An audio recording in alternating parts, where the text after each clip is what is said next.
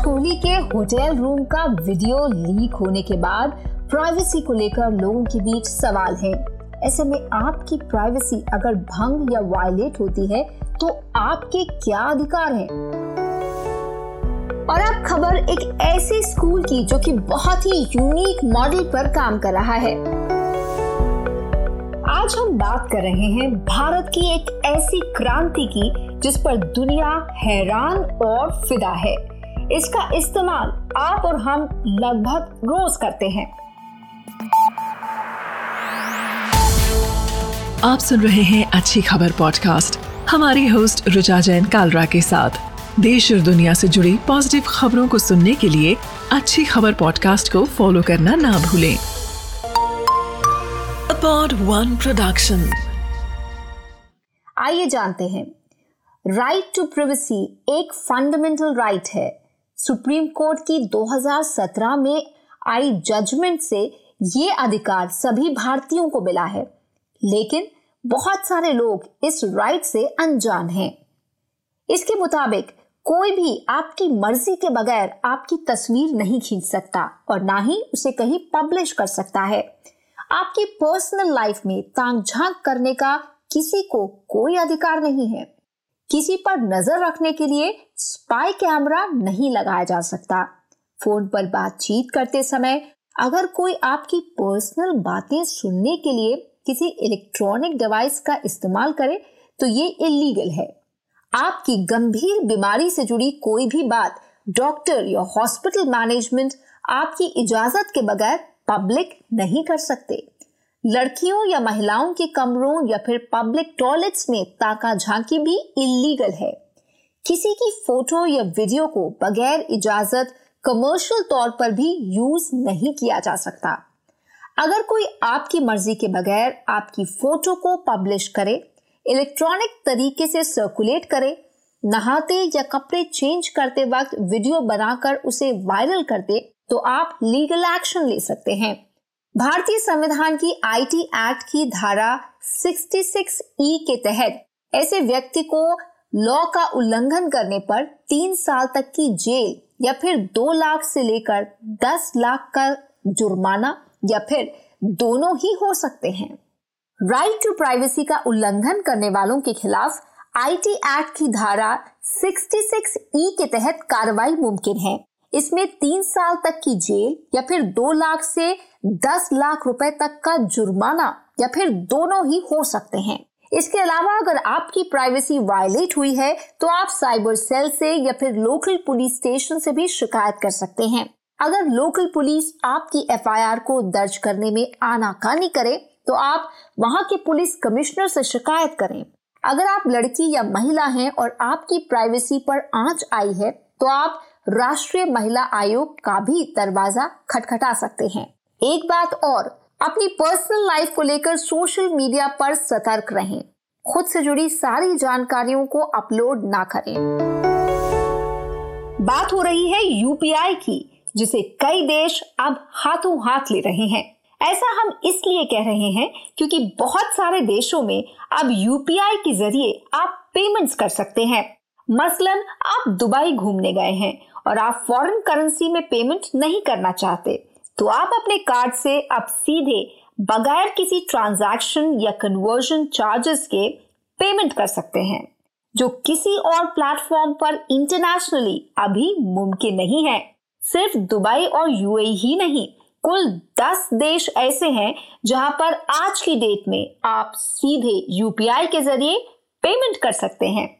तो कौन से देश हैं ये जहाँ पर मिलेगी आपको ये खास सुविधा? इन देशों में Nepal, Bhutan, Qatar, Cambodia, Vietnam, Philippines, UAE के अलावा सिंगापुर और मलेशिया हैं।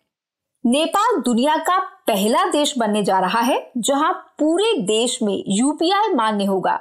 यानी भारतीयों की तरह नेपाली भी अब यूपीआई में ट्रांजैक्शन कर पाएँगे। यहाँ के राष्ट्रीय बैंक ने यूपीआई को पूरे नेपाल में मान्यता दे दी है। आपको जानकर हैरानी होगी कि हर महीने यूपीआई से होता है 600 करोड़ का ट्रांजैक्शन और हर 24 घंटों में होता है 22 करोड़ रुपए से ज़्यादा का लेन देन यूपीआई बन गया है दुनिया का बेस्ट परफॉर्मिंग पेमेंट इकोसिस्टम यही नहीं, यूपीआई अब यूरोप में भी दस्तक देने जा रहा है। शुरुआत हो रही है फ्रांस से। इसका इशारा किया है आईटी मिनिस्टर अश्वनी वैष्णव ने। National Payments Corporation of India जो यूपीआई को चलाती है, वो एक एमओयू साइन करने जा रहा है फ्रांस के लायरा नेटवर्क के साथ, जिसके ज़रिए यूपीआई का फ्रेंच कनेक्शन शुरू होने जा रहा है। यूपीआई डिजिटल रेवोल्यूशन को भारत में लीड कर रहा है। 26 करोड़ लोग यूपीआई का इस्तेमाल कर रहे हैं। पाँच करोड़ ट्रेडर्स रोज इसके ज़रिए लेन देन करते हैं। इसका एक खास फीचर और अचीवमेंट ये भी है कि यूपीआई ने रूरल और अर्बन इंडिया के डिवाइड को खत्म कर दिया है। ये डिजिटाइजेशन को इंडियन इकोनॉमी में बढ़ावा दे रहा है।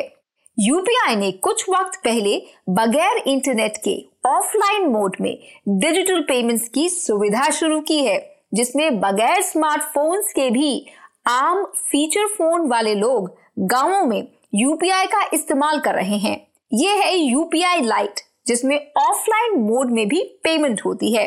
यूपीआई भारत का एक बहुत ही सक्सेसफुल इन्वेंशन है, जो दुनिया भर में अपना सिक्का जमा रहा है। जो लोग स्विफ्ट जैसे इंटरनेशनल गेटवे का इस्तेमाल करते हैं और अब ट्रांजैक्शन फ़ी से बचना चाहते हैं उनके लिए यूपीआई किसी वरदान से कम नहीं।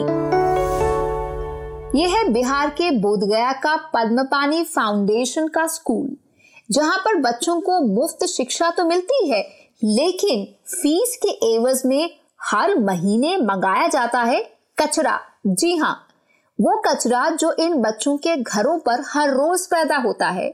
हर महीने इन बच्चों को ये कचरा अपने स्कूल में डिपॉजिट कराना होता है।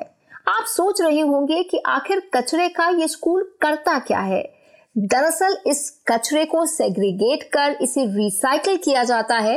वेट वेस्ट से खाद बनाई जाती है और सूखे कचरे को रिसाइकल कर बेचा जाता है। इससे जो कमाई होती है, उससे बच्चों के पढ़ाई के लिए बुक्स कपड़े और खाने का इंतज़ाम किया जाता है। खास बात है कि यहाँ पर इस मुहिम के ज़रिए बच्चों में तो एनवायरमेंटल अवेयरनेस बढ़ ही रही है। उनके माता पिता भी सजग हो रहे हैं। बोध गया की सड़कें साफ़ सुथरी दिखने लगी हैं।